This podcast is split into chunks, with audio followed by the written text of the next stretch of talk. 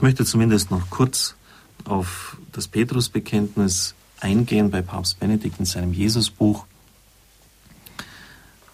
Bei Markus heißt es ganz einfach, du bist der Messias. Bei Matthäus dann schon ausgebaut der Sohn des lebendigen Gottes, Christus. Und bei Johannes der Heilige Gottes. Man hat versucht, aus diesen verschiedenen Visionen eine Entwicklungsgeschichte des christlichen Bekenntnisses zu konstruieren. Zweifellos spiegelt sich in der Unterschiedlichkeit der Texte auch ein Weg der Entfaltung, in dem allmählich vollends aufgeht, was zunächst noch undeutlich in tastenden Versuchen angelegt war. Pierre Grelot, ein bekannter Exeget, hat neuerdings auf katholischer Seite sehr radikal diese Texte interpretiert, man kann fast sagen, sie gegeneinander ausgespielt. Nicht Entwicklung, sondern Widerspruch sieht er. Das einfache Messias-Bekenntnis des Petrus, wie Markus es überliefert, würde zweifellos den historischen Augenblick richtig wiedergeben.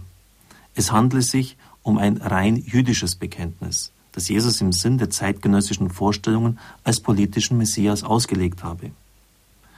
Nur die Markus-Darstellung gebe eine klare Logik, weil nur bei einem politischen Messianismus, also dass der Messias kommt, um das Land von den Römern zu befreien, eine weltliche Herrschaft aufzurichten, nur bei einem politischen Messianismus lässt sich der Widerspruch Petri gegen die Leidensankündigung erklären, dem Jesus wie einst dem Herrschaftsangebot Satans eine scharfe Absage erteilt. Es sagt nämlich zu Petrus, hinter mich Satan, du denkst nicht Gottes, sondern Menschengedanken.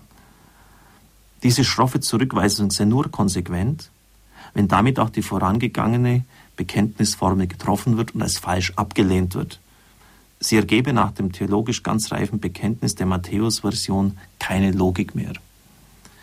Also war Markus zuerst und Matthäus hat das dann einfach so schön zugebuttert und, und zugeschrieben.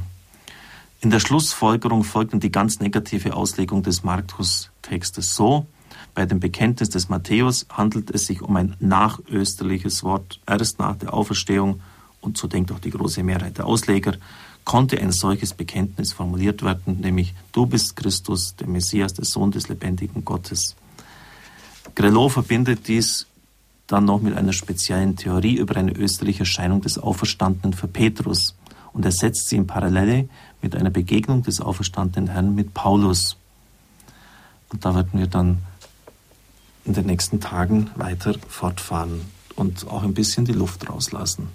Es segne und behüte sie der allmächtige und gütige Gott, der Vater und der Sohn und der Heilige Geist. Amen. Ich wünsche Ihnen einen gesegneten Tag.